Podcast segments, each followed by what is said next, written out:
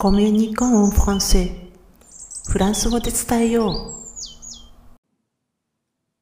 う。Bonjour! こんにちは、ひろみです。今回はフランス語版、星の王子様のフレーズの133番。正反対の存在。レセルパン、セメションについてお話していきます。今回ご紹介するのは、決して心地よい内容ではないんですけれども、日常会話で子供でもよく口にする内容です。また特に住宅地なんかを散歩していると、必ずって言っていいほど見る言葉でもあります。では、単語に入る前に今回のフレーズ、レセフパン・セメションの場所と背景を確認しておきます。このフレーズは第26章の終わりの方にあります。第26章の2枚目の挿絵より9行前にあるフレーズで王子様のセリフです。では、ここからは単語を見ていきますね。まず、レセフパンですね。レ、これは定冠詞の複数形です。そして、セフパン、これはヘビっていう意味なんですね。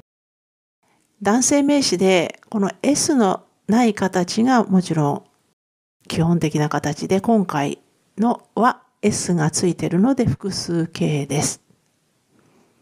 そしてセメッション。セ。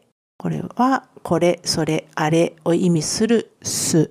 S 部と書くすと、エトロ動詞の三人称単数の活用形えが合わさってできています。そしてメシャン。これは形容詞です。意地悪なとか、立ちの悪いっていう意味ですね。女性系だと最後にうがついてメシャントになります。で、このメシャンっていう言葉は本当によく使われます。人に対してだけではなくて、今回のフレーズのヘビ同様、動植物とか物を形容することがあります。例えば、うちの玄関とか入り口にシャンメシャンって書いてあるのをよく見かけます。直訳すると、意地悪な犬なんですけれども、まあまあ、狂犬注意っていうことですね。で、このメシャンの反対語はいくつかあるんですけれども、代表格がジャンチです。ジャンティだと親切なとか優しい、可愛らしい、感じのいいなんかですね。で、まあ犬はあの狂犬注意だとシャンメシャンですが、これでシャンジャンチだとおとなしい犬です。まあ、ここで背景をもう一度詳しく見ていきますが、いよいよ別れの時が近づいた王子様は、それまでの態度とは一転して笑うのをやめます。それまでは笑ってたんですけどね。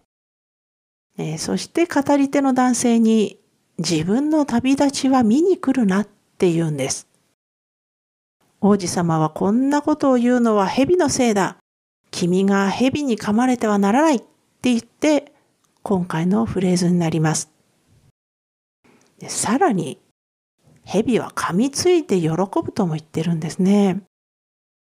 王子様は自分自身も怖くて悲しいのに、自分のいなくなった後に男性が幸せな気持ちになるように何度も笑い声を聞かせたり、男性が蛇に噛まれやしないかって心配したり、男性が自分の亡骸を見てショックを受けないように説明したり、もう本当に自分のことはすべて後回しです。